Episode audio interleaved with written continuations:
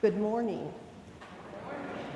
I'm Elaine Harris, a longtime parishioner and abbot of the Cornerstone community.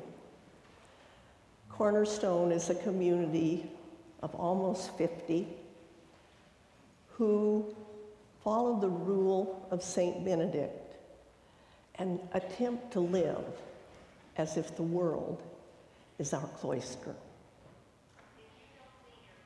It goes almost without saying that I'm humbled and honored that Nathan invited me to be in this pulpit this morning. We have lit the fourth and final candle on the Advent wreath. It is close, very close, yet our main character remains somewhere off stage. No, not the baby. That's the Christmas story. This morning story is about Joseph. Mary plays a bit part. She's not here. Perhaps she's back in the narthex. What a shame. And isn't this Advent the perfect season for shining light on shame? Yet, this Advent, we've been invited to an Advent for everybody, an opportunity to contemplate how our bodies manifest God present in the world. Yet sometimes, perhaps too often, we use our bodies as a place to hide our shame. There is no hiding shame. Shame is most often in very plain sight, there for others to see and judge. My body has always been too big. It was not too big for my family of origin, a clan of farmers and loggers. To them, my body was perfect, a strong body, and wide hips were ideal for childbirth and physical labor. My body was useful, and that was attractive. Not to me. I was too big, and I was ashamed. So, I cloaked my shame in academic accomplishment, and I made myself popular. I even went steady with the cutest boy in Banks High School.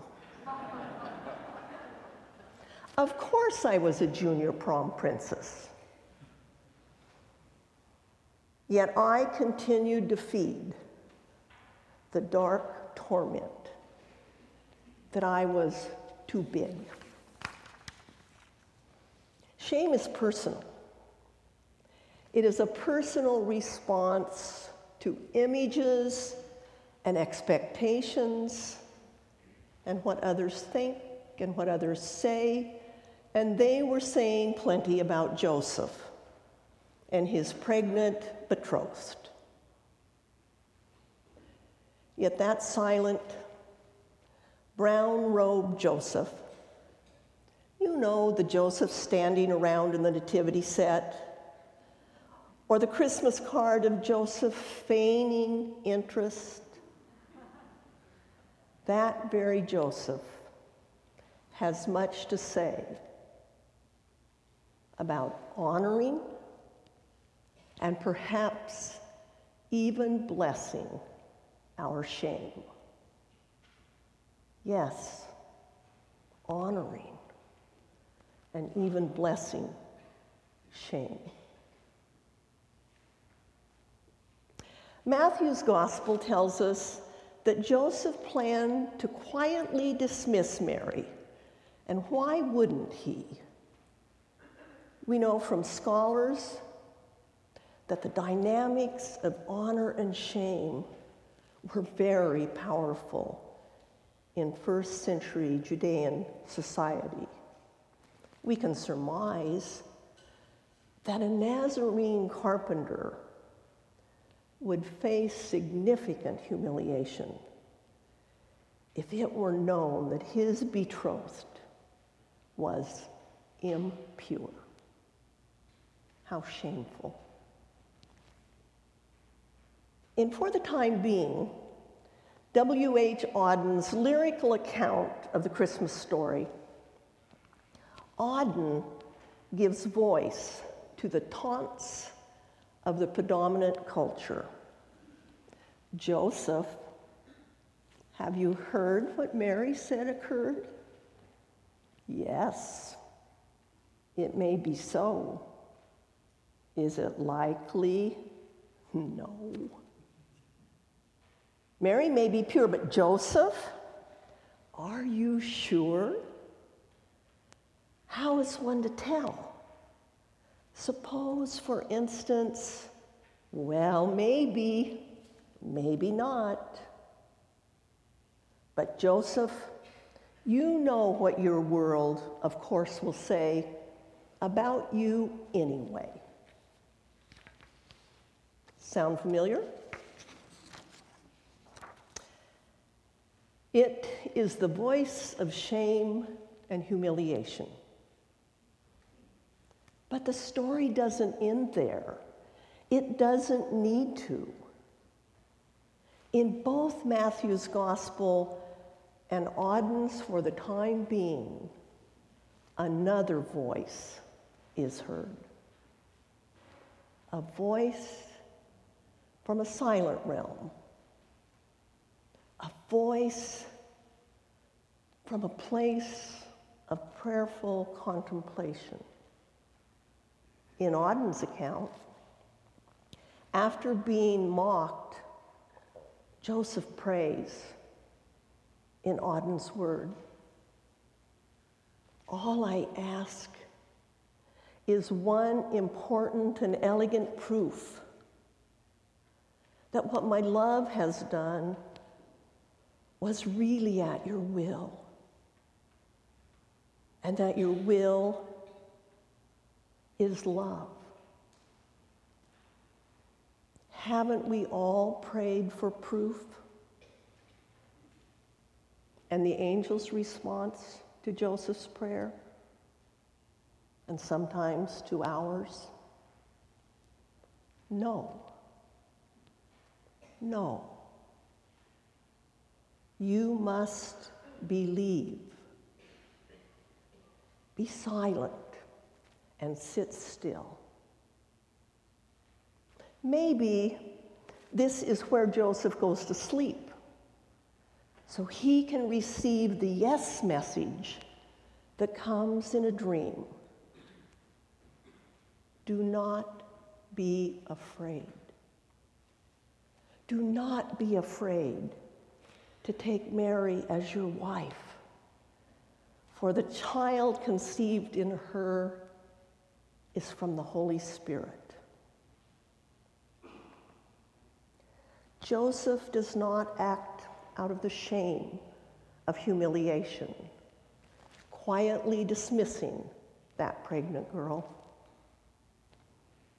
Joseph responds with humility, believing that it is love that wants to be born. Humiliation and humility, while both human, are very different responses. Why did it take me this long to let Joseph and that brown robe mirror the monastic practice of humility? Benedictine monastics, whether in the monastery or living in the world as if it were their cloister, understand humility as knowing one's proper place in God's creation and attempting a practice of obedience, stability, and conversion. The very practice and action of our Joseph. Obedient, humble Joseph knew shame. Yet he chose to believe the most improbable. He changed his mind. This coming week, we will no doubt encounter Joseph. He'll show up in the nativity set. There will be a Christmas card. Will we risk changing our mind?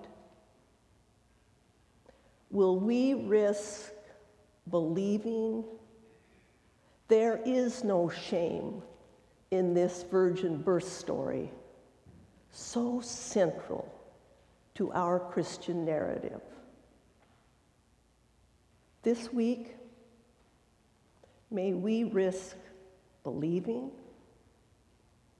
believing that it is love.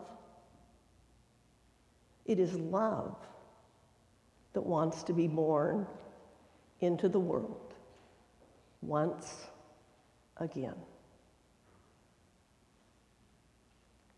Amen.